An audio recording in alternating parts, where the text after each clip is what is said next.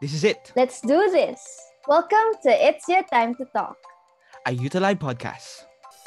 Hello, Youth Alive! It's Ate Maxine, and we are back at it again with another podcast episode this month. It is our second podcast episode, and I'm sure na excited na kayo since our last episode, di ba? And of course, I have here with me... Your very own Kuya Baste. Yes, yes, yes. This is second part of our podcast episode. And first of all, I would like to thank you sa lahat ng mga avid listeners ng podcast na ito. We are really grateful and we are pointing back the glory towards God sa mga uh, shini- mga na na impact ng ating last podcast episode. And like I said, um this is part 2. On our first part, we talked about what advice would we give to those people who are currently feeling lost and uncertain. So, for our part 2, we will be talking about another question related to that. And we ano yun natin Maxine? ang ating pag-uusapan ngayong buwan na to, ang second podcast episode na to of Ayan, the month. our podcast this month, this second podcast is Yon. called Saan Ba To Patungo? Yon. The Process of Becoming. Still Ay. aligned with our October theme sa Youth Alive na On the Way. Oh. Ayan. And Kuya Baste, I'm really excited kasi pag-uusapan natin is about growth, Yun. Cultivating patience, Yun. self-discovery, Ayun. Diba? Kung ano yung mga nangyayari in the process, kung ano yung nasa uh, nasa background ng yes. kung ano yung ginagawa ni Lord sa buhay natin. Yes. And of course, na natutuwa ako dahil yung speaker ano at yung guest natin basta. basta natutuwa ako guys. Imagine niyo na lang na nakangiti si Ate Max ngayon. I'm really excited kasi very Same. dear to my heart itong ating guest. Wow, very speaker. dear. Yes, very dear. Uh, she is my ate sweetie. Ayan. Kuya Baste, why don't you introduce our guest speaker? Well, it would be my honors. So for tonight, we are privileged to have one of the, well, pillars. Pillars pala. One of our very beloved ate here at Youth Alive. Um, she is also close to my dear sister, si Maika. Ayan, laging lagi sila may kwentuhan about basta blessed na blessed ang kapatid sa sa buhay niya. So, without further ado, let us all welcome Ate Aryan to the show. Hello, Ate Aryan! Woo! Hi, Maxine! Hi, Basta! Ayan. Hello! Ayan. I'm sure na natutuwa ang lahat ng listeners natin ngayon, ate, dahil ikaw ang ating guest. And first of all, kamusta ka muna Ate Arian? How are you? Enlighten us. What's going on with your life ngayon? Ngayon. Very light lang ate ako. We will okay, be talking okay. about the deeper yeah. parts with our pod main podcast conversation later. Yun. Well, ngayon, ano, super blessed and Amen. thankful kay Lord. Yan, sa kanyang grace. And ayun, every every day naman is ano, um a blessing Amen. from God. Yan. Sabi ko nga nung nag-share ako nung, nung Sunday, last three Sundays ago ata, every Sunday, ay every gising is a blessing. So, Amen. sobrang Ganda. thankful. Una pa lang, meron tayong quotable quotes. sobrang thankful ako sa Lord. Ayan. Because we are all alive and kicking. And having a podcast. Amen. Lord. Amen. And I'm sure na there are reasons kung bakit ka super blessed, super happy ngayon, Ate Arian. And I'm sure that God was in the process. God was in the middle of the process kung bakit mo yan nararamdaman ngayon. So let's dive right in our conversation Very for tonight. let's dive right in into our conversation about process and why should we undergo this so-called process with God. So ayun, uh, Kuya Basten, of course, Ate Arian, uh, tanong ko lang kayo, what is the purpose pa of being in the process para sa inyo? Oh, Siyempre, unahin natin si, si Ate Arian. Unahin sige, natin ako. Yes, ang ating Go guest. Ate. Ako, oh, sige. Oh, oh.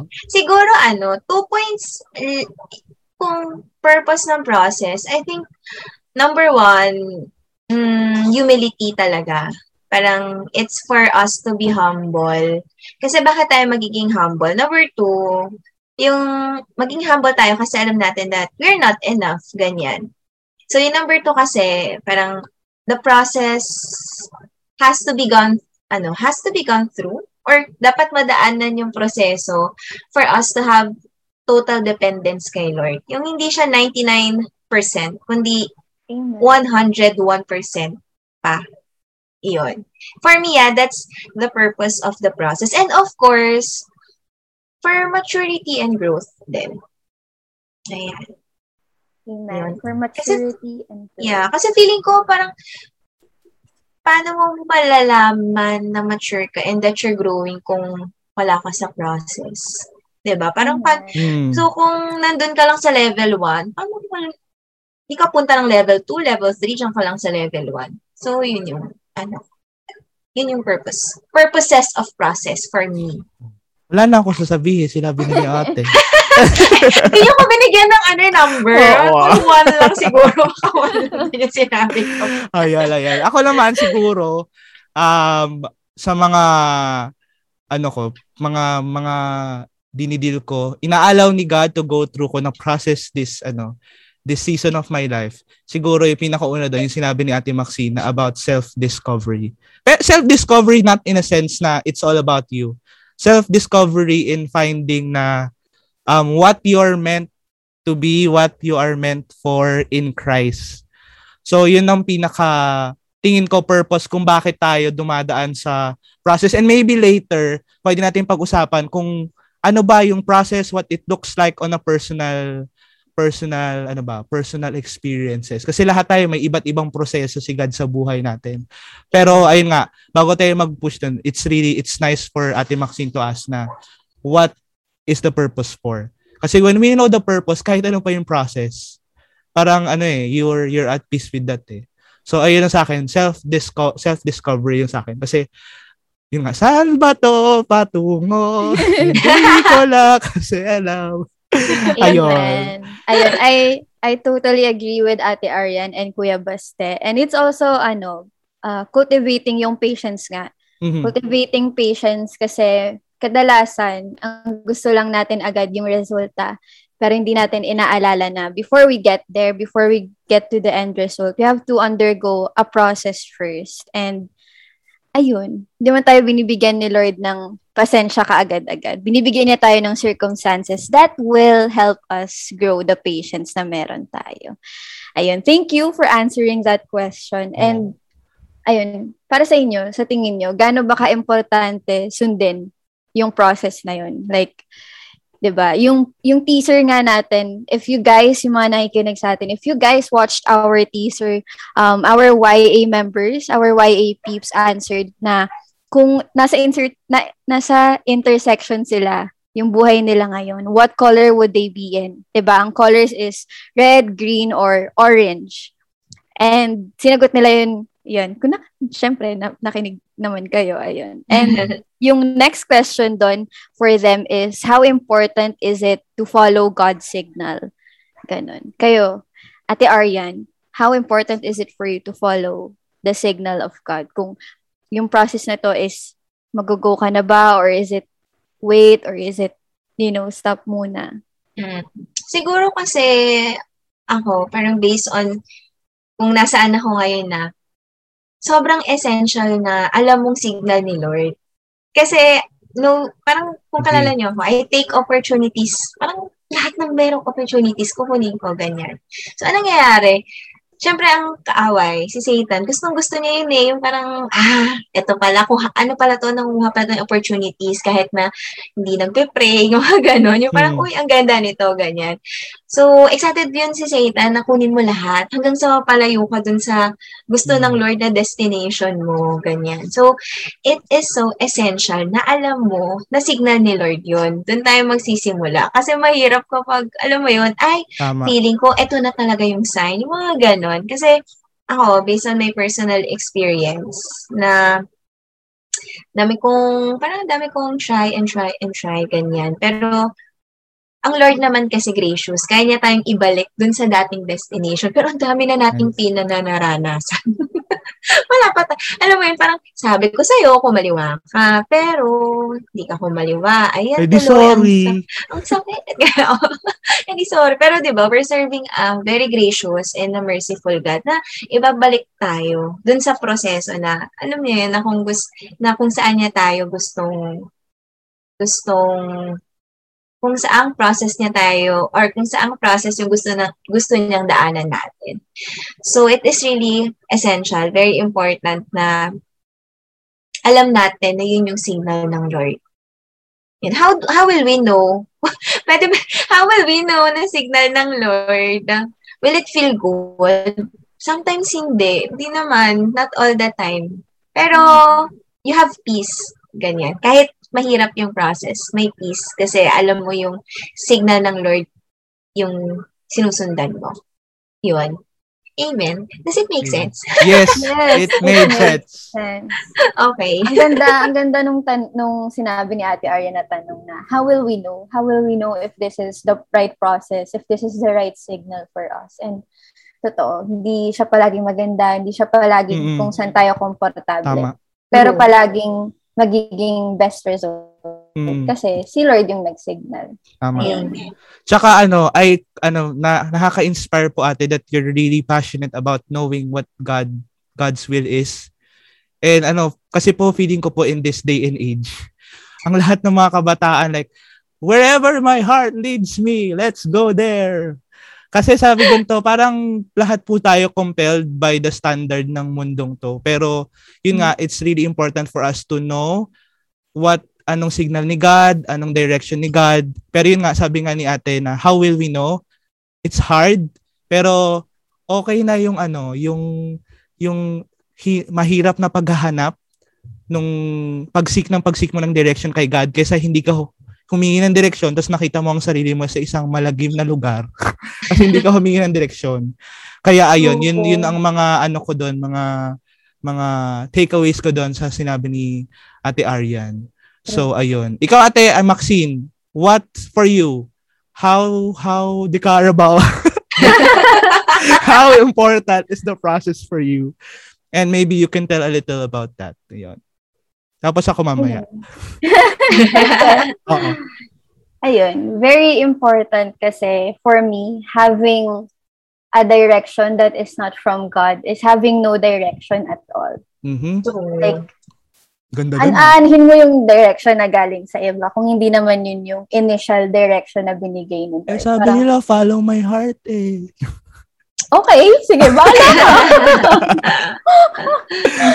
Hindi, pero ayun nga, it's very important. I can't emphasize enough how important it is. But if you want a life that is stable, a life that is um, good, a life that is, you know, not exactly perfect, but can give glory to God, then you would know 'di ba, mm-hmm. sa puso mo na mm-hmm. ay this is important kasi it's not just for you, it's for the people around you. Mm-hmm. It's for God. You are accountable din kasi sa ibang tao. And uh, mm-hmm. the process that you go through also affects other people and it affects God. So, ayun. Oh. Siguro, uh, ayan. Oo, naalala ko lang. Sa, ay, doon lang sa sinabi, yung sa, ano nga, signal ni God. Ay, God signal, ganyan, di ba? Parang, naisip ko lang, kasi tayo, we're instant. I mean, we're instant human beings. Parang doon na tayo nasanay, di ba, na instant, ganyan-ganyan. So, we tend to move a lot. Parang kasi tayo, parang feeling natin, when we don't move, kunyari sa process man yan, ganyan, feeling natin napaka-unproductive natin. Pero, may nagsabi lang sa akin mm-hmm. na just because you're moving doesn't mean you're in the right destination or you're Ulit, ulit, ulit. Maganda yan, maganda yan. Just because you're moving doesn't mean you're going to the right direction or to the right destination na gusto ng Lord sa'yo. Diba? So, it's really important that you have the wisdom and discernment sa kung saan ka talaga dadalhin ng Lord. Kasi minsan sobrang familiar nung road na dinadaanan mo. Nasanay ka na na parang feeling mo, um, eto na talaga yon ganyan. Pero pag tingin mo, ay, dead end na pala. Ganon. So, knowing God, ano yan, hindi yan nagpapadead, nagpapadead end. Kasi nga, sa Kanya, best and happy ending. Yun lang. Amen. Amen. Ikaw, Kuya Basta, it's your turn. How important is the process for me? Well, very important. Kasi nga, ang pag inaano ko ang process, lagi ko siyang nire-relate sa word na sanctification. Kasi yung process ni God sa atin, it's it's it's sanctification. And when we say sanctification, parang yun yung pagse-set apart ni God sa atin for a for a ano glorious glorious glorious purpose. And ano um yun nga there's a lot that I know, I do not know. And like we said earlier kung ano yung purpose nung nung process it cultivates character it cultivates humility and that's what I need. Kasi ang dami pa pong sablay sa character ko. Ang dami pa pong mga kailangan baguhin. Naiirita pa sa akin ng nanay ko. Marami pa akong mga mindset na ewan ko ba patungo sa kung anong lugar. Kaya very important yung process na na pinagdadaanan ko as as a person as a Christian as a brother as a as an anak and as a minister. So ayun, um gusto ko lang rin sabihin na yung process, pag sinabi kasing process parang sobrang vague. Pero mm-hmm. ang ang process ni God sa atin is the moment that we that we were born. The moment we and then after the moment na-affirm yon the moment we accepted him. So ano parang may parts yan. Parang hindi natin sasabihin, ah, tapos na process na to. Hindi. Kasi yung ongoing process, iba-ibang mga bagay na pinagdadaanan natin. So, let, let's not let's now talk about what it means to be in that process. Let's talk about um ano yung mga ano tinuro ni God sa sa process na pinagdadaanan natin personally. And siguro for for us to start start natin sa pinaka ano rurok na kagad. For you, as a person, um, as a person naman talaga, hindi naman kayo, ala, di ba? So for you, for you, sa tingin nyo po, what was the hardest part thing to accept during the process that you were going through? And maybe you can elaborate po sa process na yon. Yon. Yon. Ako ba? Ako ba yung rurok? yes, ate, ikaw ang rurok dahil ikaw ang ating special guest. And uh, siguro ako talaga, ano, rejection. Yun yung pinakamahirap hmm. sa process Ay, eh, diba? Parang, ano, you, you're almost there but you didn't make it, ganun.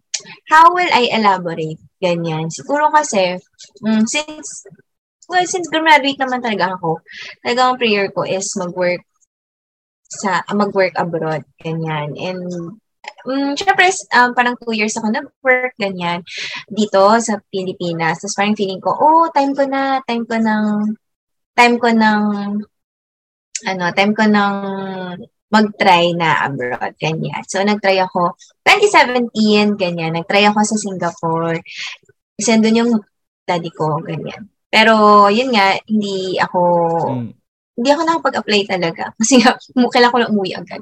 ate, maybe you, you can tell us, ate, ano, yung, ano po yung ano nyo? yung background of study. Yung pinaka, Ay, yes, para alam natin yung so mga much. Ah, people ah, of the podcaster yeah. world. Thank you so much. Ayan, ako po ay, ano, I'm a special education teacher. Pero ang ginagawa ko talaga is Bachelor of Elementary Education, major in SPED. Ayan. So, pwede ako sa preschool, pwede ako sa grades 1 to 6, ganyan. Kasi nga, batch, ano rin ako, elementary education.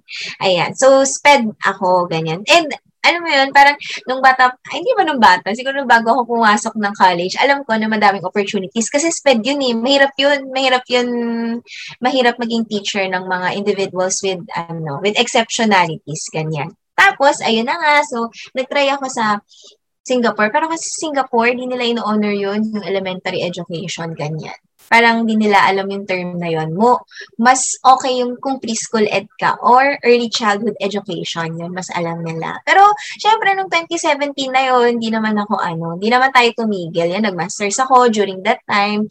Tapos yun nagtry ako ulit 2018 doon ulit sa Singapore ulit. And ano, nakatatlo kong ano eh, nakatatlong month, naka three months din ako doon. Tapos, after noon, may Di ko na siya maano, di ko na siya ma-elaborate ng sobra. Pero, um, parang ilang days na lang bago ako umuwi, may nag-interview sa akin, tapos after ako interviewin, ano, nabinigyan na ako ng contract, ganyan.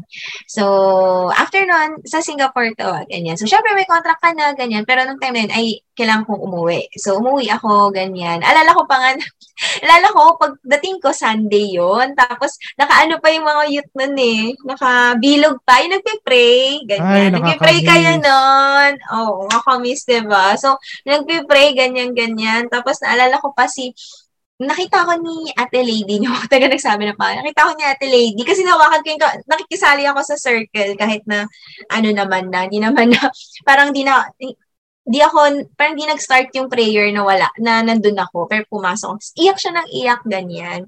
Pero parang inisip ko lang, te, ano, may contact ako, ganyan, ganyan. So, after nun, yun na nga, dumating yung contract, ganyan. Nagpaalam naman ako dun sa employer na sabi ko, I need to go back to the Philippines, ganyan. And ang, ang work ko doon is, ano ba, teacher, pero preschool. Parang ganon. Parang preschool teacher ako, ganyan.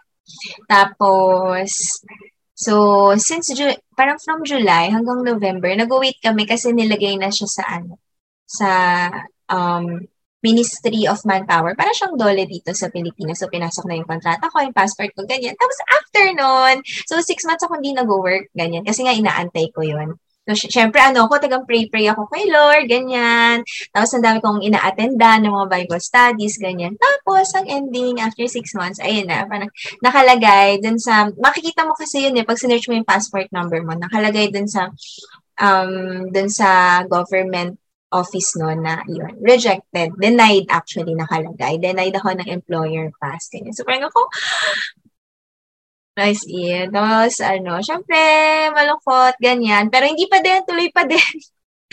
kailangan eh, kailangan mong tumuloy-tuloy, ganyan. So, after noon, 2019, guys, promise ah, medyo mahaba to, so okay lang.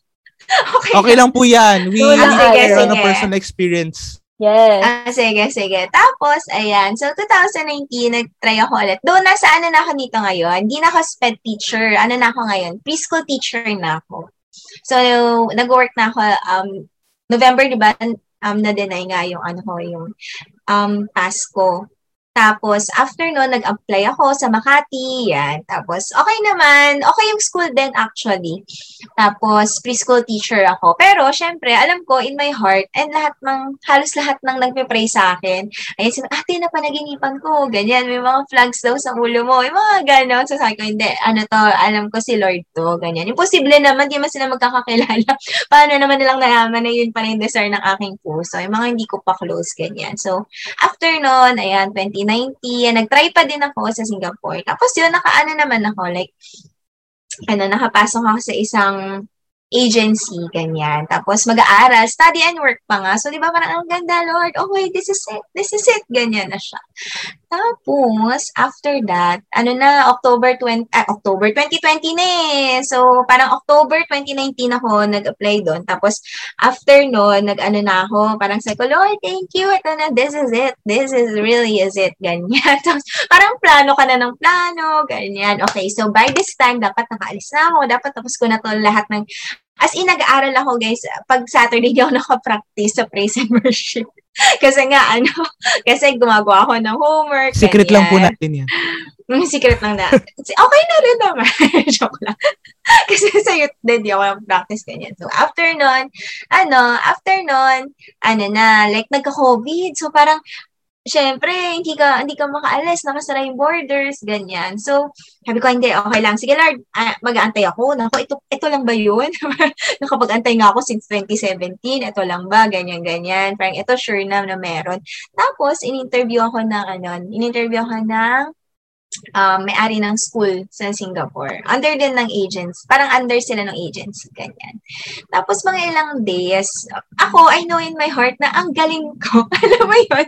Yung ganong feeling na ah, lahat ng instructional materials ko nandyan. Tapos nagpe-pray talaga kami. Ganyan. Si mami ko nagpe-pray din sa labas. Sa labas lang siya noon. Tapos ako dito. Ganyan. So, alam ko, eto na talaga yan, Lord. Ganyan, ganyan. So, after no, nanginginig ako. So, nag-demo pa ako. Ganyan. So, alam mong, eto na talaga yon ganyan. Tapos, after ilang araw, ayun na, sabi, um, you didn't make it again. Ganon.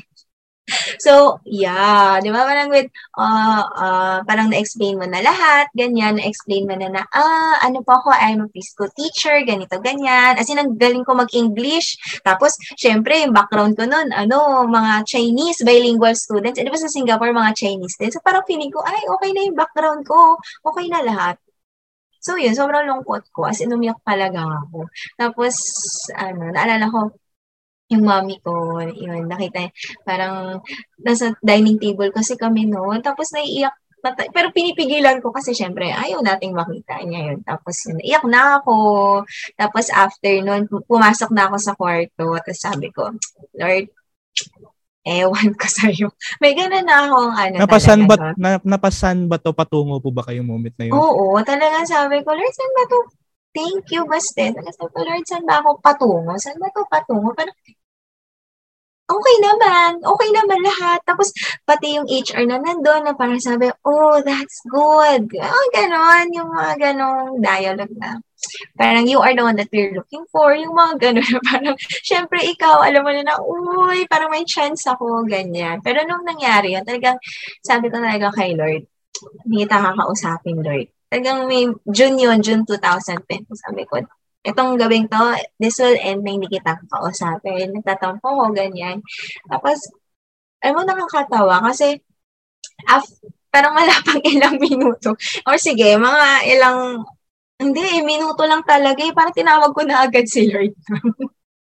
After nun, alam mo yun. So, malalaman mo talaga na parang in our rejections, ano mo yun, parang si Lord, palagi niya i-remind sa'yo na, syempre, ng time na yun, sobrang niisip ko na na, Lord, hindi, I'm so lost, ganyan, na parang, ganito yung sinabi ko talaga, even kay mommy, ganyan, kasi siya naman yung close ko. Ito yung sabi ko kay mommy, ni lahat ng decision ko andito, ito yung, lahat ng pagde-decision ko dito nakabase.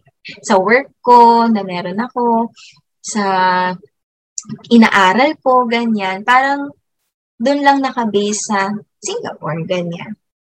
And super lungkot ko noon, like, nakatulala lang ako, ganyan. Pero, during that night naman, I remember yung comfort ng Lord.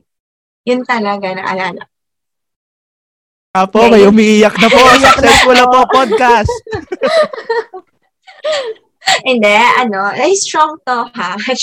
Hindi, pero yun yung na, na-remind ako, comfort tsaka peace ng Lord. Kasi, parang, ano mo yun, like years and akala mo andun ka na, tapos wala ka na naman. Parang nawala, parang katulad ng sinabi natin, di ba, dun sa teaser na, saan na ako? Go ba ako? Magsa-stop ba ako? Red light ba to? Or orange light ba to? Ganyan.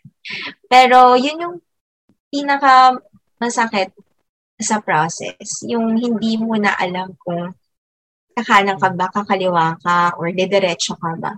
Pero alam mo naman na yung connection mo sa Lord, hindi naman nag, alam mo yun, parang, ito yung mga moments na talaga, talagang question, magko-question ka talaga kay Lord na, Lord, ano yung hindi ko nagawa?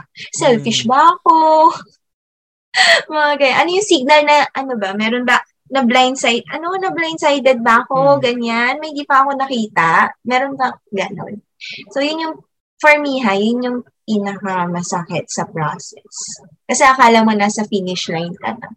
Tapos parang back to zero ka ulit. Painful. Yun. Yeah, it's a painful. Pero, mabuti ang Lord. Sige, Mm. mamaya ko na ko. Di, tapos na ako dun sa part na yun. Feeling Okay. ko, okay na ba yun? Yes, Tama na natin. after, you have covered everything. Yay! Wala nang follow-up. Amen. Grabe. Amen. Sa kinwento pa lang ni Ate Arian, di pa yun yung full story ni Ate Arian. ah. Pero nararamdaman na talaga natin yung kabutihan ni Lord. And it just shows na God's approval beats the multiple rejections we have experienced. And grabe. Amen. Grabe lang talaga si Lord dun. And Isipin mo dalawang rejection tapos yeah. na ano ko nakarelate ako sa part na ah, wow, kala mo talaga. Yung yung ano nakak-sympathize yun. Nakasympathize ako sa part na you did all you could. You did you, what you thought was right. You prayed, you've been faithful.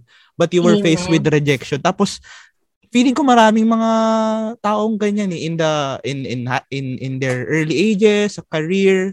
So, yeah, but yun nga, it accomplished the purpose nung Amen. Actually, may isa pa pala. May hindi pala ako nabanggit. Oh, di ba?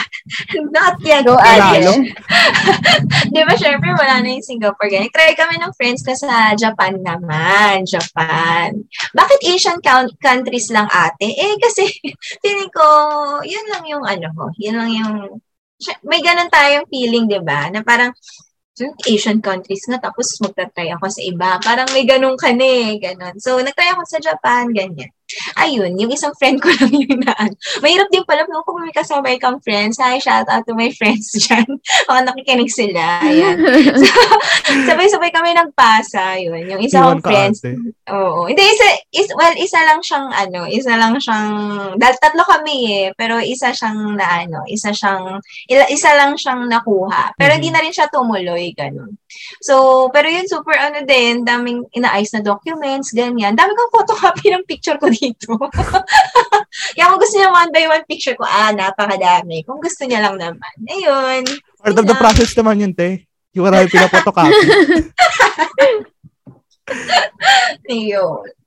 Ayun. Grabe wala lang, hindi ka talaga pang Singapore at pang Japan ate. And mamaya, malalaman niyo ng mga nakikinig sa atin. Oh, oh, malalaman niyo kung bakit. Pero, ayun nga, dami mong pinagdaanan ate. Dami ring namin pinagdaanan. Kuya Base, ikaw, do you want to add up na mm.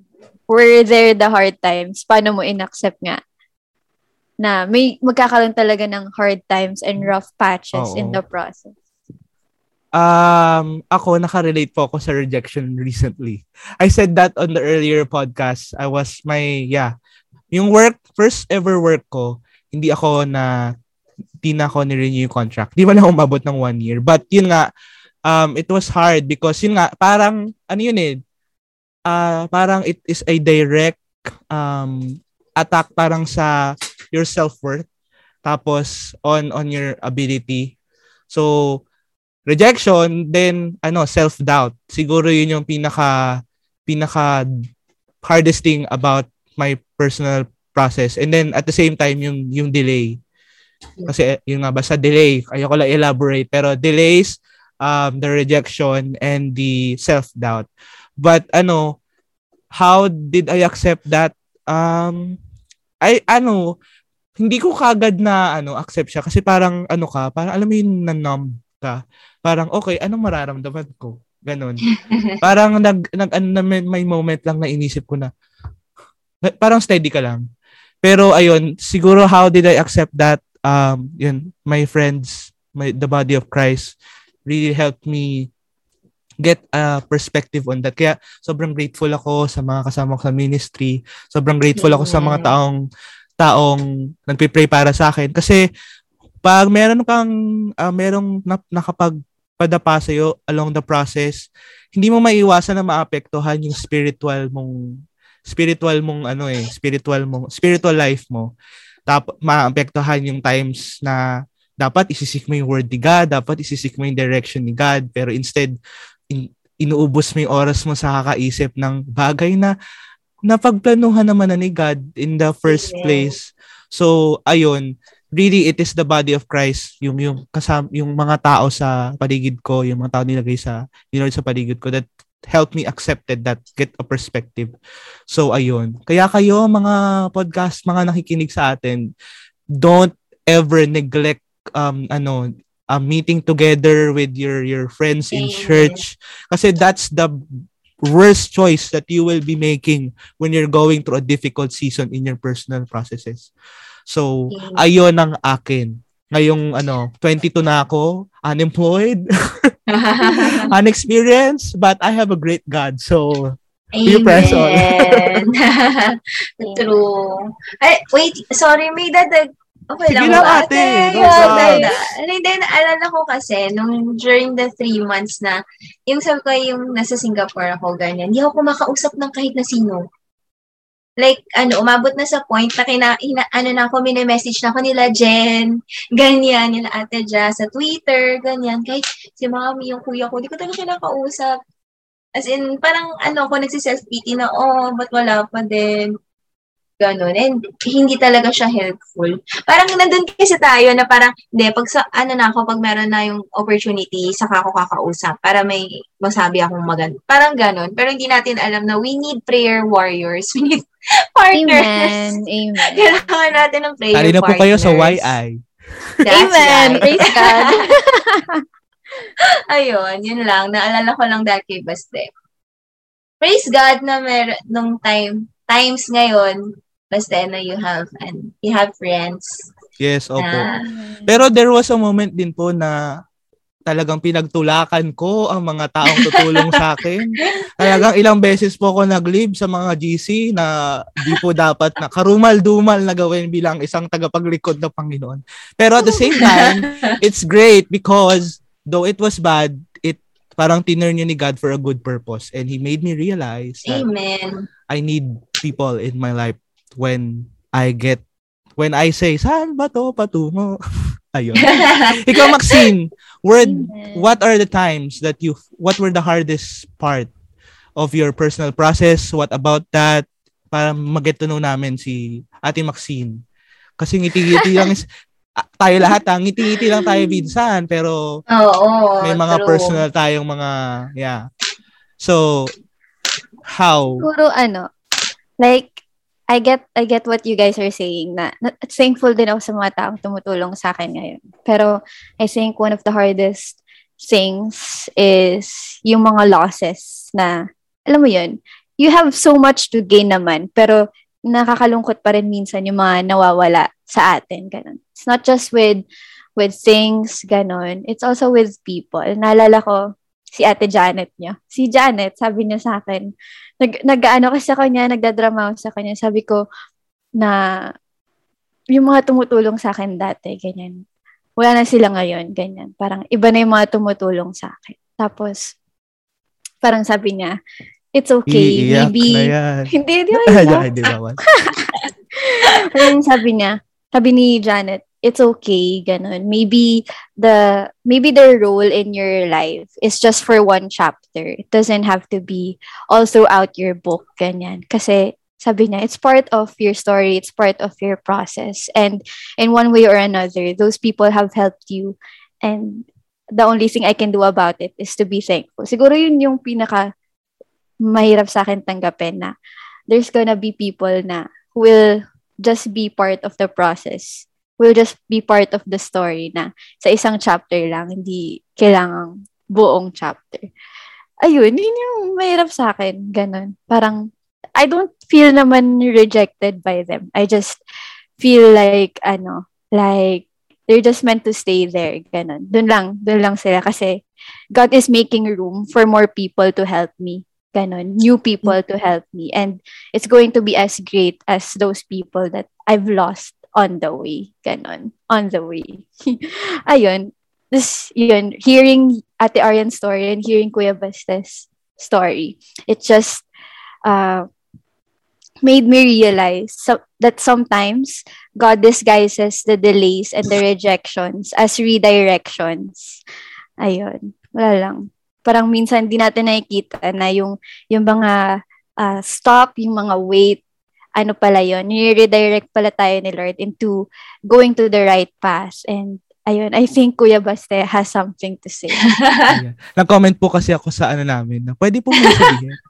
Ayun, um, naka I agree with ano the process is ano chapter by chapter, season by season. So, yun nga, it's painful but people will come and go. Ayun ang realization ko kasi nag ito, short ane- anecdote. So for three months, nag-bed space po ako sa San Juan. And for those three months, na- naging close ko po yung dalawa ko pong roommate, tatlong roommate. Na parang nakakausap ko po sila, tapos parang um, minsan na, pa, kasi minsan doon po ako nag, nag-ano eh, nag-ministry uh, meeting, ganyan, mga devotion. So, meron po dun isa na parang naka, nakausap kami about dati daw po siya ng church and everything. Tapos yung isa INC. So, parang I was happy meeting other people, meeting new people in my life. Tapos, I was um, hopeful that that would be an opportunity for me to, you know, share the, share the love of Christ. Pero yun nga, I, I got, I got, ano, um, rejected. I, hindi ako na-renew yung contract ko. Tapos na-realize ko dun na, nasad ako kasi people will come and go. Tapos ano lang, um, pinaka, um, and it's all right. Kasi, um, we know na, ang, ang pinaka tinuro sa akin doon is, in this season, really value the people that are around you. Huwag mong iitsapwera yung mga taong nasa paligid mo. Kasi mm. nga, there will come a time that they they will go their, will go our own way may kanta sa high school music, gotta go my own way. May gano'n sa high school music kasi. I gotta say what's on my mind. Oh, yeah. si Troy tsaka si Gabriela. So, ayun, um, So that's an encouragement for us. Kasi when we when we kasi hindi naman dead end ang process natin. Pero there will be times it will look like a dead end. Pero again, let us all be reminded that the process is chapter by chapter, season by season. There's always the next part. Um, mm-hmm. Laging ang good praise na sasabi, until the story is not yet um, beautiful, it's not yet finished. So Amen. that's that's that's who our God is. So yeah. May narinig din ako. Ayan, anong narinig mo ate? Sobrang iksi lang. Maalala nyo to. Ayan. Parang sabi rin ni Baste, yung about beautiful, ganon. Ang, na, ang narinig ko is, hanggat hindi pa happy, hindi pa ending. Yun. Mm-hmm. Amen. Amen. Amen. Buti na lang. A good God. Yeah. Amen. True, true, true. Ayun. And in the moments din na yun yung feel natin sa process, ganyan. It's not, it doesn't feel good, it doesn't feel happy all the time. Pero yun nga, lagi sinasabi na the goal is not to always be joyful, but it is to be faithful. Ayun. True. Ulit, ulit. Amen. Kailangan marinig ng mga kabataan yan. One more time, ah. the goal is not to always be joyful, but to always be faithful. Amen. Amen. Amen. Ayun, I think we've covered the Di times that sure. we have felt stuck. we have, madami pa, madami oh, pa. pa. Pero, alam mo yun, like, our listeners have already felt what mm-hmm. we were mm-hmm. trying to say mm-hmm. na, ayun, yung na-stuck tayo, ganyan. And, um, actually, the next question is supposed to be, what helped us navigate through those rough times ng processes. And you've we've already said that the people around us really helped us navigate through all of that. And if you guys want to add more, um yeah, siguro ano, it's a great it's a good question din to ask na um I mean where was ano in those process where was God? How did God meet you? I mean, yes, we talked about how we got through, pero ano yung pinaka-kinlang into nyo na na ano ni God, parang work niya in those processes. Ayun. Ako talaga, as in ang pinaka ano ba, like pinaka, pinanghawakan ko noon, parang after all the rejections, ganyan. And true talaga, meron na Actually, meron at merong taong magsistay sa inyo, pero hindi nyo alam, inaano niya na kayo na, oh, yan na naman, dyan na naman siya sa process na yan. Naku, hindi na naman matutuloy. May gaganyan sa inyo, but it doesn't mean na dapat kang tumigil. Ganun. Pero siguro yung, yun nga, yung sabi, Who was God in the process? Parang ganun. Who was God? Eh, uh-uh. he's my, he was my, he is still my comfort and he is still my peace and he is still my strength in every season. And yun, mas, mas nakikita mo nga eh, mas nakikita mo na, yung point lang na nakakabangon ka, tapos iiyak ka, tapos alam mo na merong, na merong God na, na nakikita yung pain na naramdaman. Oo, oh, tahimik siya. parang minsan, alam mo yung nakaano ka na, tawag doon nakaganon ka na sa floor, ganyan. Kasi nga parang, Lord, nasan ka ba, ganyan. And merong, may, ako personally, personally, I experienced talaga yung napakainit, pero there's that ano, yung wind talaga na naramdaman mo na niyakap ka ng Lord, talagang pina, pinaramdam niya sa'yo na you're not alone maybe kasi in the process that we're in, wala nang, parang wala nang nagsasupport sa'yo. Pero I'm really blessed na si Lord, alam ko, nandun siya sa family ko, nandun siya sa friends ko, nandun siya sa mga taong nakapalibot sa akin. And it's so amazing pag parang nandun ka na sa end ng rope mo, tapos si Lord will just remind me na, uy, andito lang ako, saan-saan ka kasi nakatingin eh. Yan lang. Yun. Pero, sige, magbabati na lang ako ulit mamaya. Ayan.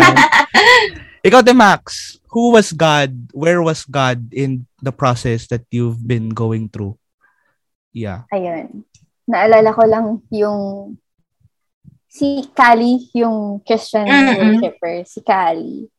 Namatayan. Uh, siya. Yeah, namatayan siya ng daughter, si Olive. Si Olive and they were expecting a resurrection. They've been praying for a resurrection, but then uh, it didn't happen. Pero through all of that, she bounced back na Amen. grabe yung faith niya. And when, after she bounced back, she made a whole album. And one of her songs is In the Middle. And yung tanong nga is, where where is God in the process? Yung yung Sige, Max, kantahin mo na, Max. Lyrics. Sige. Sabi doon, ano, Where are you when the wildfire is taking ground? Where are you when the wind comes and knocks us down? Where are you when the waters rise and it looks like we're gonna drown? Where are you now? Where are you now? Tapos yung sunod, where are you in the questions and the in-between? Where are you in the waiting and the unseen? Where are you in the aftermath, surrounded by debris? Where are you now? Where are you now? And God answered her, sabi ni Lord, I'm right in the middle of it. I'm right in the middle of all of that. It's goosebumps ngayon lang. Amen. parang, alam mo yun, you've been asking God where, Lord, nasan ka, nasan ka? Pero all along, it was he was just there. He was in the Amen. middle of it. And Everything. minsan, hindi natin nare-realize na nandun lang pala sa Lord. Kasi we're so focused on the negative effects on us nung pagiging nasa process. Na, nag-focus lang tayo sa sarili natin, sa naramdaman natin, without realizing na, you know, God was also feeling that na nakikita niya rin tayo. So that, nakikita niya rin umiiyak tayo, nakikita niya rin nahihirapan tayo. And it's the Lord mo. Hindi lang siya naka, alam mo yun, kasi there's a picture of God in the minds of people na nasa trono lang siya ng langit mm-hmm. na nakatingin lang sa'yo pababa and tinitignan ka lang niya, wala siyang ginagawa. But the God I know, the God that He alive, um, the God that you alive introduced me to. That's not the God na, ay, hindi yun yung Lord na nakatingin lang, di ba? Hindi lang yung Lord na nagmamasid lang. Ganun. God really showed na siya yung God na He will go through you in the process. And Amen. hindi ko alam kung alam niyo yung footprints in the sand. Ito makatay mo din. Go lang, girl. That's also a good, diba yung, yung, basta, diba, it's a good analogy for being in the process. Amen. Yung mm-hmm. footprints mm-hmm. in the sand. I'm sure most most believers know that yung footprints in the sand na nung tsaka lang tsaka lang niya na realize na footprints na pala yun. Amen. Diba? Buhat na pala siya. Nung, buhat Amen. na pala siya nito. And, ayun. Ayun. For, go ate. Sige. Pa, ano lang, parang based sa sinabi ni Maxine, God is really a personal God ano mo yun, he, yeah. hindi siya yung God na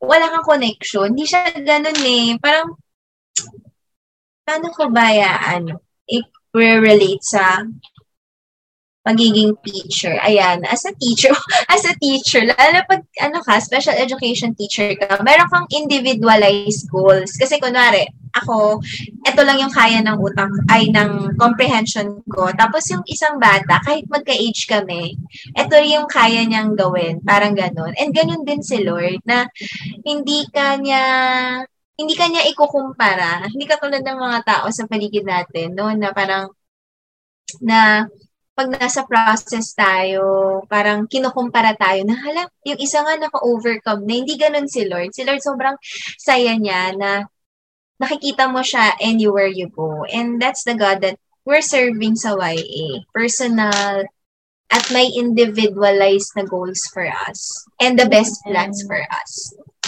Amen. Yeah, yeah. Um, I, meron akong mga prayer minsan na ang dami-daming Christian sa mundo trillion. Tapos napapasabi ko kay Lord, salamat God kasi sa dinami-dami ng tao sa mundo, you took a time for someone so insignificant to let me know na I am so dear in your heart, na meron siyang sobrang divine na hindi natin mag-grasp na great plan for our life. So, yeah, that's that's um a really great song na na na reminder to to to us all. Ano, at the same time, napaisip ako, na when we feel lost and uncertain, when we we're in the process, ang lagi natin tanong, saan ba to patungo? And given what we what you reflected on guys on the song, siguro we should learn to ask God, Lord, ano, um help me see where you are and what you're doing right now. And help me cooperate doon sa sa sa ginagawa mo now. Kasi iniisip natin na si God nandun sa ano, sa destination. Pero yun nga, God is in the middle. And most of the time, we feel burnout and exhausted kasi nga we do not see it on that kind of perspective na God is in the middle. Then we we we then we ask God kung kung kung ano ba.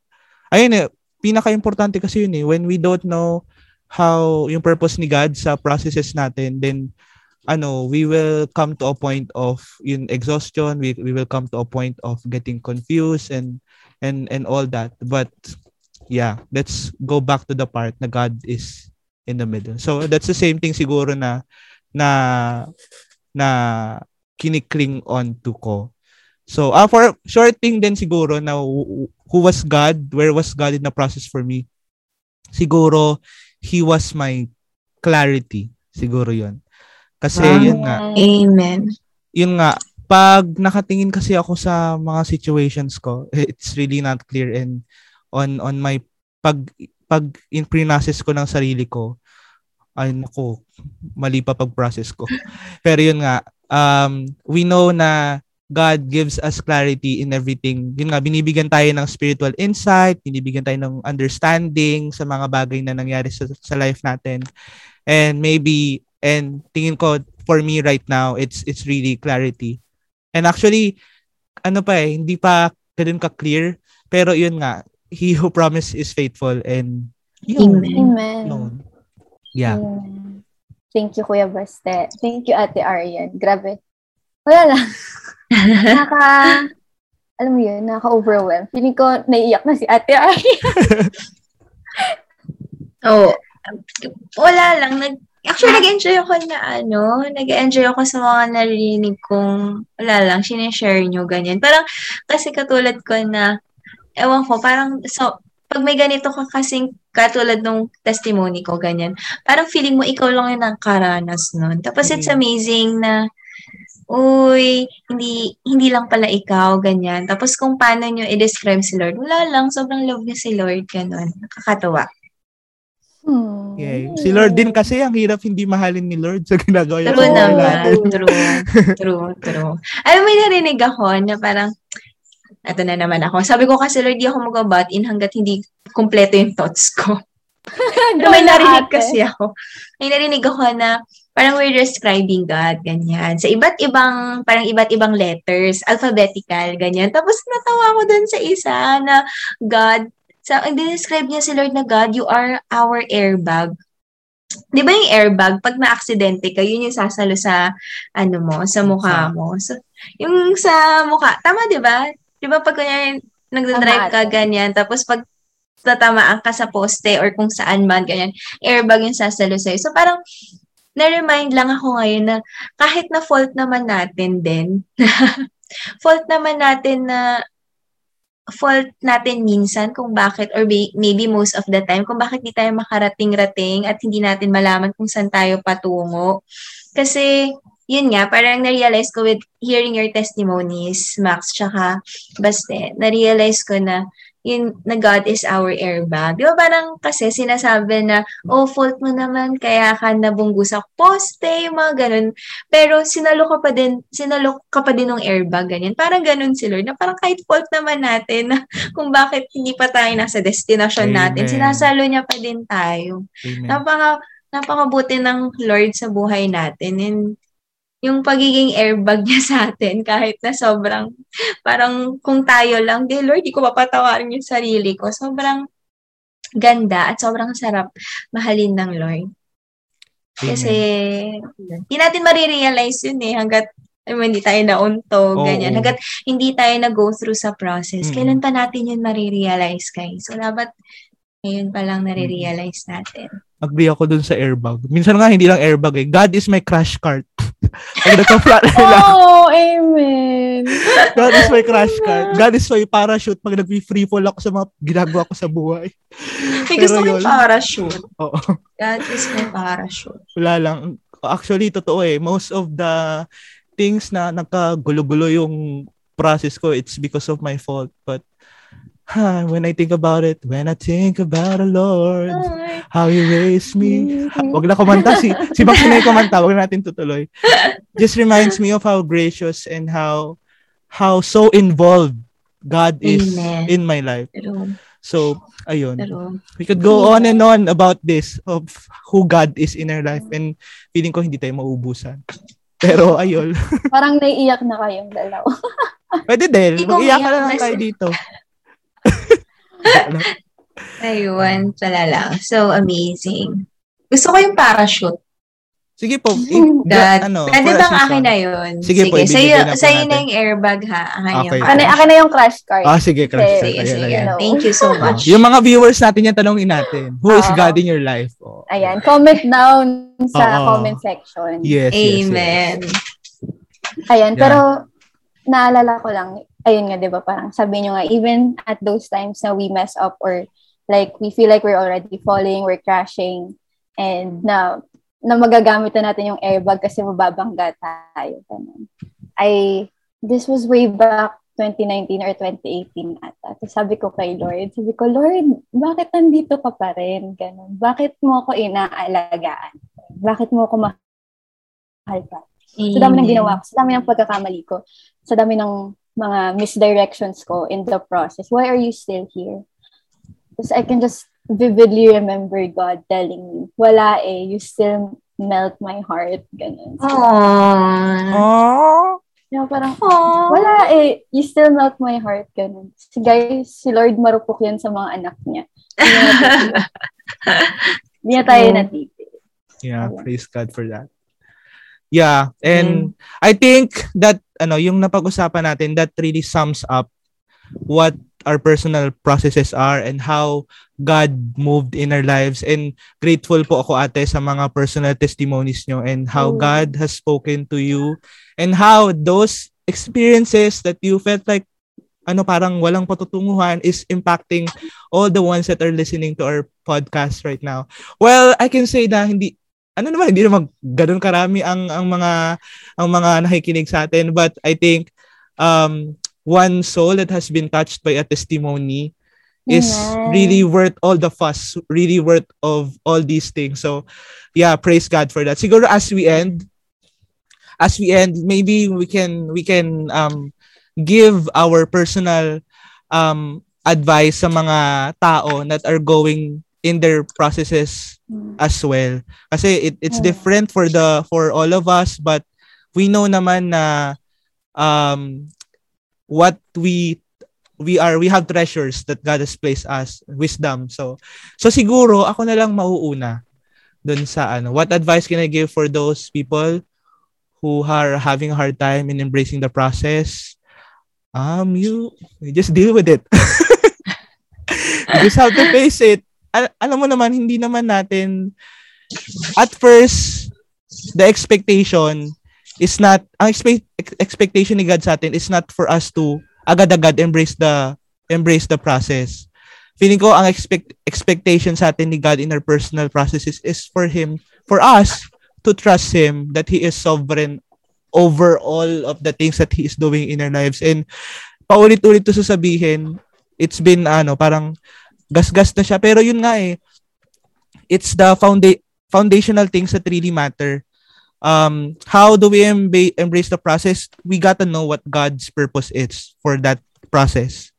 So kung uh, kung sa ngayong process sa itong process na to is really training your character, you got to know that eh kasi pag wala kang wala kang knowledge kung ano yung purpose, then it it's you're gonna have a hard time embracing the process.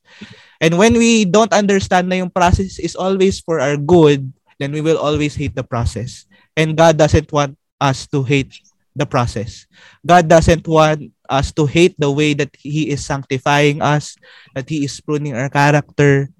So ayun, um, yun nga, um, God changes us from glory to glory. Um, yun ang lagi kong inaano na na go to ko na verse when about God's work in your life is he who began a great work in us will finish it until the day of his coming. So we hold on to that. And then even though we don't ano pa, hindi natin ma-embrace ngayon yung process, eventually pag talagang endure-endure, tas kapit-kapit sa truth ni God, then we'll find ourselves loving the things na pinagdaan natin. Malalove natin yung setback, regret, and all that. We will learn to understand it in the eyes of God. So, ayun. Ikaw, Ate Maxi, ang dami ko sinabi, no? Ang daldal ko minsan, pero... di naman. Di naman, di naman. pero ayun, um, ikaw, Ate Maxine, how how ano what advice can you give for those people that are having a hard time embracing the process of God in their lives? Ayun. Siguro magbibigay ako ng practical advice muna is of course read God's word. I-align natin na experience natin sa salita ng Panginoon. Ask for God's word for your process, for your season and your and your story kasi doon mo kukuhanin yung lakas mo eh. Doon mo kukuhanin yung assurance mo eh para makapagpatuloy ka in that process na you're gonna go through or you're going through. And also, hayaan mo na may mga tumulong sa'yo. Don't let uh, don't let your pride or your ego na kaya ko na itong mag-isa, ganun, get in the way of you having a good process. Ganun. Yan, let God show His presence in the process through people he will give you. Tapos, of course, um, don't go through it without praying for it. Amen. Without, Amen. Without, without praying through the process. Oh. Ganon. Kasi, Natanong kung saan patungo, hindi naman nagdasal nung una. kasi, may, may nabasa ko eh, sabi na doon, ano, parang, one day without prayer is one day we foolishly think that we have it under control. And ayun nga, kaya nga tayo nag-aalala eh. Kaya nga tayo nalilito. Kaya tayo nagkakaroon ng struggles in the process. Kasi we have to pray for it. That's why, yun. So read the word, let people help you, and pray. And of course, um, my own personal advice uh, would be to build an intimate relationship with God. Ayun really work through your relationship. Kasi kahit anumang pagdaan mong process, whatever situation you're in, circumstance, whatever chapter it is, kapag may intimate relationship ka kay Lord, lagi mong magiging strength or magiging uh, endpoint na question is yung WWJD. Wow, what's WWJD? WWJD is what would Jesus do? Do. Mm-hmm. Yeah. And if you're in the process and nahihirapan ka, minsan it just takes one bre- one breath and mm-hmm. one question to ask yourself. Yeah. Max, what would Jesus do? Basta, what would Jesus do? Arian, what would Jesus do? And trust me, it really helps a lot kasi napapakalma. So Jesus nga, mm-hmm. sabi ni Ate Arian, is her peace, our peace. Ayun. Amen. And of course, nasabi na namin ni Kuya Baste yung advice namin. It's time for Ate Arian to share with us also kung ano yung advice niya. And thank you, Ate Arian, for being here with us, for giving us your testimony. And alam ko na yung story mo kanina about rejections, ngayon mo dudugtungan. And we want uh, to experience that testimony with you. And dito kami para makita kang uh, mag-unfold yes. with your dreams na si Lord ang nag-set sa heart mo. And ayun. Go, Ate Arian. Iyakan moment na. Hindi, pero parang di ba the question is anong advice para i-embrace natin yung process with God. So, may tatlo kong W. Wow. Ayan. So, una is you worship God's sovereignty. Diba? Mahirap kasi na kung alam mong galing kay Lord pero hindi mo naman hindi mo naman pinapaniwalaan yung yung kakayahan niya. Diba sabi nga parang sabi sa Isaiah, hindi pala parang, sabi sa Isaiah 55:8, for my thoughts are higher than your thoughts and your ways are higher than ah, his ways are higher my ways are higher than your ways. Ganyan. Yun yung pinawakan ko eh na why would I why would I question God? Why would I stop worshiping Him dahil lang nare-reject ako. We have to worship Him and katulad na sabi ni Ate Max and ni Kuya Baste, we have to worship Him with by reading His words and having time with Him. And number two is walk in our identity. Yan. Ano bang identity mo? Anak ka. Merong nagsabi sa akin na isang prayer leader, sabi niya, the world is your property. Kasi si Lord, yung father mo, yung may-ari ng world. So, ano yung kinakatakot mo? Ganyan. So, mga heredera tayo, ganyan. So, yung last thing is wait in the rewards of the process. So, most of the time, di natin alam ano ang ibibigay ng Lord. Pero mabuti ang Panginoon. Napaka-ulit-ulit ako pag tinatanong ako, anong testimony na yan? Ganyan. Pero yun talaga yung nasasabi ko, napakabuti ng Panginoon. Sobrang buti niya. And um, what happened is, nito lang, July 23, so, sige, backstory lang. Nag, nag-email ako sa isang agency um, for US, ganyan. Nag-email lang ako, ganyan. Pero hindi ko alam kung merong open na school year, ganyan. Kasi alam ko, August ata sila or September nagsa-start sa US, ganyan. So, siguro inisip ko nga nun eh, parang sabi ko, Lord, um, kung papasa ko to, thank you. Kung hindi, thank you din. Wala na lang akong sasabihan, ganyan. yung ganon. So, um, after nun, parang pagka-send ko nun, bigla sila nag-send ng link, link sa akin. Ayan. So, ito na nga. So, after ko mag-try sa Japan, ganyan, most of the prayers na natatanggap ko is you're still going to work abroad. Ganyan. Alam mo yun, parang kahit hindi mo makita, ganyan. Wala kang makita. Tapos naalala ko, share ko na lang din. Kasi nung March, may nagsabi sa akin na ako daw maid of honor nila. Ganyan. For December. Tapos, may sinabihan ako. May sinabihan ako na, uy, maid of honor ako for December. Ganyan. Tapos, etong close ko din, sabi niya sa akin, oh, eh bakit ka, bakit ka ano, bakit ka mag-maid of honor ng December, eh wala ka na dito nun, di ba? Kasi yun yung prayer ng puso ko na parang um, wala na ako dito sa Pilipinas by the end of the year or by this year, ganyan, alis na ako, ganyan. So parang sabi nung nagsabi sa akin, sabi niya, stand firm in the faith. Stand firm in the faith. Stand firm in your faith. Kung siyan yung pinagpe-pray mo, huwag mong kontrahin yung prayer mo. Don't make commitments. Parang ganyan. Alam mo yun? Kasi minsan, our commitments naging barrier yan para amen, kumilos ang Lord, ganyan. So, after nun, sinabihan ko to, tong, ay, very, ano ko, very close friend. Sabi ko, uy, hindi na ako pwede ng March, ganyan. During that time, sabi ko sa kanya, Sorry Lord, nagsinungaling pa ako. Sabi ko sa kanya, meron akong ano, meron akong ina-apply. Pero guys, nung sinabi ko yun sa kanya, wala akong hawak. Pangako lang ng Lord. Sabi ko sa kanya, hindi, ano, meron, ano, meron naman akong, ano, meron naman akong, um, meron ako in-applyan, ganyan, mga ganun ako sa kanya. Pero ang totoo, wala. Wala akong papel, wala akong documents, wala akong sinend sa kahit na saan. So, yun nga, pagdating ng July, um, may pinon, may, may naalala, ewan ko, impress lang sa akin ng Lord na parang you email this, ganyan. US yun, USA, ganyan. Tapos, tinry ko lang naman. Pero yun nga, hindi ko sure kung end na ba ng school year nila or start na ba ng school year nila. And guess what, guys? Parang ilang weeks lang. Kumpara nyo dun sa taon na inantay ko for an interview. Siguro mga two weeks lang may nag-message sa akin ng July 23. Sabi niya, you're going to have an interview. Nabasa ko yun, 6 p.m. Tapos, ang interview is 11.30. So, ang mga kausap ko ng mga district superintendent ng public school sa US, ganyan. So, parang sabi ko talaga, sabi ko talaga sa Lord na, um, Lord, 6 p.m. So, ilan na lang, and guys, ang background nito is sped yun. Eh, for three years, hindi ako nagsisped, di ba? Puro preschool tinuturuan ko. So, parang sabi ko, mm, um, sasayangin ko ba yung oras ko sa interview na to? Kasi baka wala naman akong, wala naman ako masagot, ganyan. Pero, ayun, sobrang ano eh. Alam niyo guys, ang nangyari kasi sa akin kapag sobrang natatakot ako, ganyan. Kasi nanginginig ako, nahilo ako, yung sobrang sakit ng ulo ko, ganyan.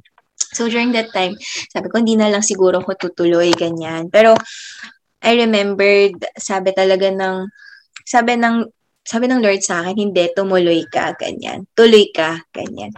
So, ayun. So, bago yun, guys, 6 p.m. kasi, meron ako ina-attendan na um, Bible study sa, basta may ina-attend akong Bible study. Pero ang sabi ko kay Lord, Lord, magre-review ako, mag-aaral ako first ped, ganyan. Kasi nga wala akong alam. Ano sasagot ko sa interview? Sobrang wala akong alam, ganyan. Pero, ayun, after nun, sabi ng na ano ko, alam niyo yung parang nagpapanik ka kasi, nagpapanik studying ka ganyan. So, taga-aligaga ako, pero lala ko, hindi ko makalimutan, ang sabi ng Lord, makinig ka sa Bible study mo. So, hindi ako nag-aral. So, ano yun, parang 6 to 7.30 Bible study ko. Tapos, after nun, meron din akong ano, meron din akong youth band na life group, ganyan. So, after nun, parang sabi ko, hindi Lord, din ako attend ng youth band, ganyan. Pero alam mo yung takot na takot ako, sabi ko, Lord, alam mo, wala akong masasagot talaga dito. So, lalaan ko na lang yung oras ko sa mga salita mo, ganyan. Tapos si Pastor Israel yung nag, nag-share. So, inabot kami ata ng ano, mga quarter to 11. So, ilan na lang minuto bago interview ko, guys. So, ilang minutes na lang, ganyan. Tapos, ayun, sabi ko, sige, maliligo lang ako, ganyan. Pero before that, parang may nagsabi, may nag-pray sa akin na you have to wear this color, ganyan. Tapos, just smile at them, ganyan. Tapos, be confident, ganyan. Tapos yun, nagulat ako kasi dalawa sila. Tapos sobrang, alam mo yung mga slang-slang na English. May hey, mga? Oo, oh, as in super slang, ganyan. Pero sabi, smile. Actually, parang, hindi ko na maalala pinagsasagot ko, pero sobrang technical ng mga terms nila, ganyan. Like, how do you, parang, how do you handle kids, chuchuchu, ganyan, ganyan. So, after nun, sabi nila, alam mo, ang galing din naman. Kasi, pero may ilang, may ilang beses ako nag-stutter ako. Pero parang, sige lang, ganun lang sila excuse me, nag-ano sila, nag-encourage, ganyan. Tapos after nun, ayun na, parang nung after, sabi nila, we are intending to employ you. So, sige nga kayo, pag ganun yung sinabi sa inyo, we are intending to employ you. Parang, uh, intention niya pa lang, ayaw niya pang gawin, parang ganun. So, during that time, sabi ko, sige, matutulog na lang ako, ganyan. Kasi parang ang sabi niya rin is, madami pa daw dadaanan bago, bago ko malaman yung sagot. Pero guys, guess what? So, 12 a.m. ako ng, so July 24 na to eh, kasi nga 11.30 to 12 a.m. yung ano ko. Ayun, by 4 a.m., nag-message na yung ano, yung HR, binigyan na ako ng contract and letter of intent to employ. So, imagine niyo guys, yung four years kong antay sa Asian countries, ang, ang US lang pala. ng Lord.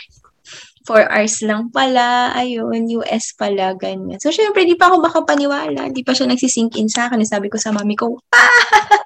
Ganon agad siya. Pero, ang masasabi ko lang is, ano, talagang isa-surprise ka ni Lord. Ganyan. Kasi, nilimit ko kasi siya eh. Alam mo yun, parang sabi ko, Lord, hanggang dito lang ako, ganyan, hindi ko kaya yung ganong level. And isip ko, Lord, paano yung provision, ganyan. Pero ang galing, guys. Kasi hindi ko alam kung dapat ko ba itong i-share. Pero yun, nakaipon yung mom, yung parents ko para dapat dito sa bahay. Tapos yung pangbahay namin na inipon nila, ginamit nila for everything sa lahat ng ano ko kailangan kasi hindi naman siya mura. Pero sobrang galing ng Lord kahit yung mami ko sabi niya na iyak din siya na parang um, baka umina yung boses ko pero ang sabi ng mami ko is it's all worth it. Inanda tayo ng Lord.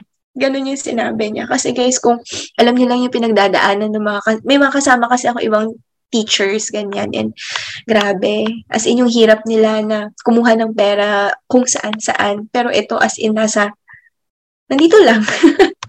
nandito lang, di kami pinahirapan ng Lord. And ang makukuha ko dun sa ginawa ng Lord is never limit Him. Huwag mo siyang ilagay sa box kasi Ayan ano, May kasalukuyan na po siya... talagang uh, umiiyak dahil sa kabutihan yeah, ng Panginoon. Yaka. Yeah. Hindi, na parang, ayun, kasi dami kong questions dun kay Lord na mali ba yung motives ko, mali ba yung intentions ko, ganyan. Baka inisip mo lang yung sarili ko. Pero sabi nga nila, di ba, kung if you stayed with God and if you really believe in His promises, yung surprises niya sa'yo, sobrang explosive. And sobrang, ano, sobrang hindi ko ma-explain hanggang ngayon, parang nasa cloud nine pa din ako. Nung sinabi, una kasing nakaalam doon sila, ano, Ate Ja, yan, sila Gamela, ganyan. Tapos nung sinasabi ko pa rin, nung sinasabi ko sa kanila, parang pa rin ako naniniwala na, hmm, ano, tingnan na lang natin. Kasi may embassy appointment pa, ganyan. So guys, every step in this journey was a miracle, ganyan. Imagine niyo yung nasa US Embassy ako, tapos nasa harap ko na deny. So parang ako, OMG Lord, anong gagawin ko? Madami na tayong na ano, na natin ginawa. Tapos ito pa, parang climax yun eh, sa US Embassy. Pero God is really so, so, so good. Praise God. Amen. Parang, ayun, hindi ko, ayun, hindi ko, hindi ko alam paano ko i-end tong testimony na to. Pero I'll end it with the process you have right now. Sobrang magiging mahirap Ganyan. And it... Go ate. Hindi, sobra siyang magiging mahirap. Pero, anak ka ng Lord. Hindi pwedeng hindi kanya hindi pwedeng hindi kanya gagawing victorious. Hindi pwedeng hindi ka makaka-overcome. Kasi anak ka niya. Kasi yun yung kasi kung ano ba, hindi pwede. Hindi ganun yung Lord na sinuserve natin. And yun yung, guys, alam nyo, ngayon na, parang paalis na ako, yun yung palagi kong sinasabi na Lord, I don't want to forget what you did. Please make me long for you even in a foreign land. Kasi wala ka, syempre wala yung family ko. Wala yung, wala yung YA, ganyan. Pero palagi sinasabi sa akin na, I'm putting you there. ako naglagay sa iyo doon. Kaya mo yun. And yun, nasa, masasabi ko ngayon, katulad ng sabi ni James kanina sa preaching niya is, ah, kaya pala, dito pala ako patungo. Ayun. Amen. Paano ba yun? Wow, wow. Sorry. Grabe ate. Amen. Ayun. No words. no words really kasi Ayun. ang galing ang galing lang nung how how everything worked out. Yeah. Speechless, actually speechless eh. Mga, may gusto akong i-take na parang there's so much in that that you could only take one and and highlight that pero yeah, praise God sa how all the process made sense. And I was reminded of this verse ate and I hope it speaks as well sa mga nakikinig. Sabi ni ano sa second Amen. Peter, sabi niya, But do not forget this one thing, dear friends. With the Lord, a day is like a thousand years, and a thousand years are like a day. And this is what we cling onto sa ating process. The Lord is not slow Amen. in keeping His promise, as some understand as slowness. He is patient with you. Amen. Kaya we yeah. have to be patient with Him also. Yes, yes, yes. Amen. Yan. Amen. Hallelujah, God. We worship you, we love you, we honor you, and we're just amazed as to how you love us, oh God. Lord, thank you, oh God, for gathering us here, Panginoon, for the listeners, for the lives of Create, Panginoon, for the lives of Max, for the lives of for the life of Baste and Max and Gam, Gamela and Janet. Salamat sa buhay ni and ni Amity, Lord, lahat ng nandito sa podcast na to, Panginoon, because people really need to hear all of these things, all of your promises, Panginoon, that your promises will never go back to you empty, Panginoon. It will always fulfill its purpose, Panginoon. And Lord, salamat, O God, na we have a God who is everywhere, who is all around, kahit ano pang season ng buhay po namin. Lord, in the process we're in, kahit anong level man kami, Panginoon, Lord, may we continuously be reminded, O God, of your sovereignty, Panginoon, that you are a God who never fails, who never leaves, who never forsakes your children. Lord, may we never forget, Panginoon, our identity, Lord, that we are your children, we are overcomers, we are victorious, and that you will always work out or you will always work out, Panginoon, all things for our good. Panginoon, that's the kind of God you are. You're not only, Lord, a promise making God. Lord, you are a promise-keeping God, Panginoon. And in this process, we're going to believe, Panginoon, yung sinabi mo, Lord, that we are more than conquerors, oh God. And that whatever process that we're in, you're also going to give us a way out. You will give us the skills, you will give us the wisdom, Lord, kung saan kami tutungo, Panginoon. Lord, give us that wisdom, give us that discernment, Panginoon, to know, Lord God, if it's time to go, if it's time to stop, or if it's time to wait, Panginoon. And Lord, I'm just declaring, oh God, that you give each one, Lord, yung love, yung joy, yung peace, oh God, na kahit gaano kahirap pa yung pinagdadaanan nila, oh God, they have this, they have this They have faith also. They have hope. They have confidence in you, Lord, believing that you're going to complete the work that you've started in them, Lord. You're going to do it again and again and again. And if you're able to do it in my life, oh God, Lord, I believe and I declare na grabe pa yung gagawin mo. Greater things pa, Lord, ang gagawin mo, Lord, sa lahat ng nakikinig, sa lahat ng part ng youth, oh God, sa lahat ng sa lahat ng YA leaders, oh God. Lord, we thank you for everything. And Holy Spirit, just come and have your way in our needs. We're excited and I'm excited sa kung ano pa yung in store mo sa bawat isa. Thank you, Daddy God. Thank you, Lord Jesus Christ. Thank you, Holy Spirit. We're going to make it in this process, oh God. And we know that you are there, oh God guiding us sa destination na kung saan mo kami gusto, Panginoon. Your timing, oh God, never kaming ipapahamak nun, Panginoon. Kaya Lord, maraming maraming maraming salamat. In Jesus' name we pray. Amen!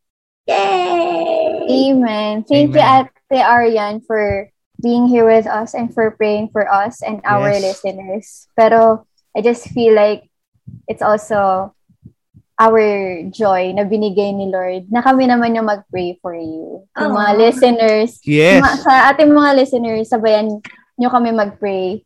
And, ayun. Let's bless Ate Arian. Let's give her our declarations. Ayan. Sige. Sige, let's pray. Hallelujah. Lord, we thank you for the life of Ate Arian. Lord, you know how much she has worked for this, how much time she has waited for this breakthrough to come. And Lord, it is here now. You have given it to her, God. And Lord, we praise you for that.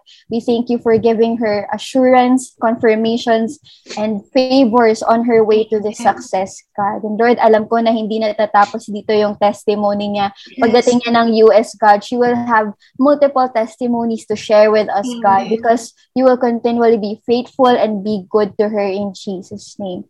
We just declare overflowing blessings, overflowing favor favors, God, pagdating niya doon. And Lord, you will continually protect her. You will continually um, put her in a place and position, God, where she can influence other people, her her co-workers, God, her students, God. And Lord, maparamdam niya, Lord, yung pagmamahal mo sa kanila, God, in Jesus' name. And Lord, I pray that you will continually anoint her. Lord, I know that she is already anointed, but Lord, right now we just declare a hundredfold times of anointing God for her because you know God that she will use it well. She will use the resources, the anointing, the power, the energy, the strength, and the joy that you have given her very well, God, in her next stage, in her next chapter, in her next season. Lord, patuloy mong pagandahin, God, yung story, yung book ni Ate Arian, God, and for others to know you even more. We thank you, God. We love you. Continually protect her. In Jesus' name we pray. Amen. And amen. And ayun, we just want to give you this verse ate in First Corinthians chapter 15 verse 10. Verse 10. It says there, but God's amazing grace has made me who I am, and his grace to me was not fruitless. In fact, I worked hard I worked harder than all the rest, yet not in my own strength, but God's, for his empowering grace is poured out upon me. And I want to read that in a way that it's going to be given to you. So I will read it again. But God's amazing grace has made you who you are, and his grace to you was not fruitless. In fact, you have worked harder than all the rest yet not in your own strength, but God's, for his empowering grace is poured out upon you. Thank you, Ate Arian, for being here with us. Yes. Thank you for sharing your testimony. Amen. Grabe, goosebumps. Super. Ayan.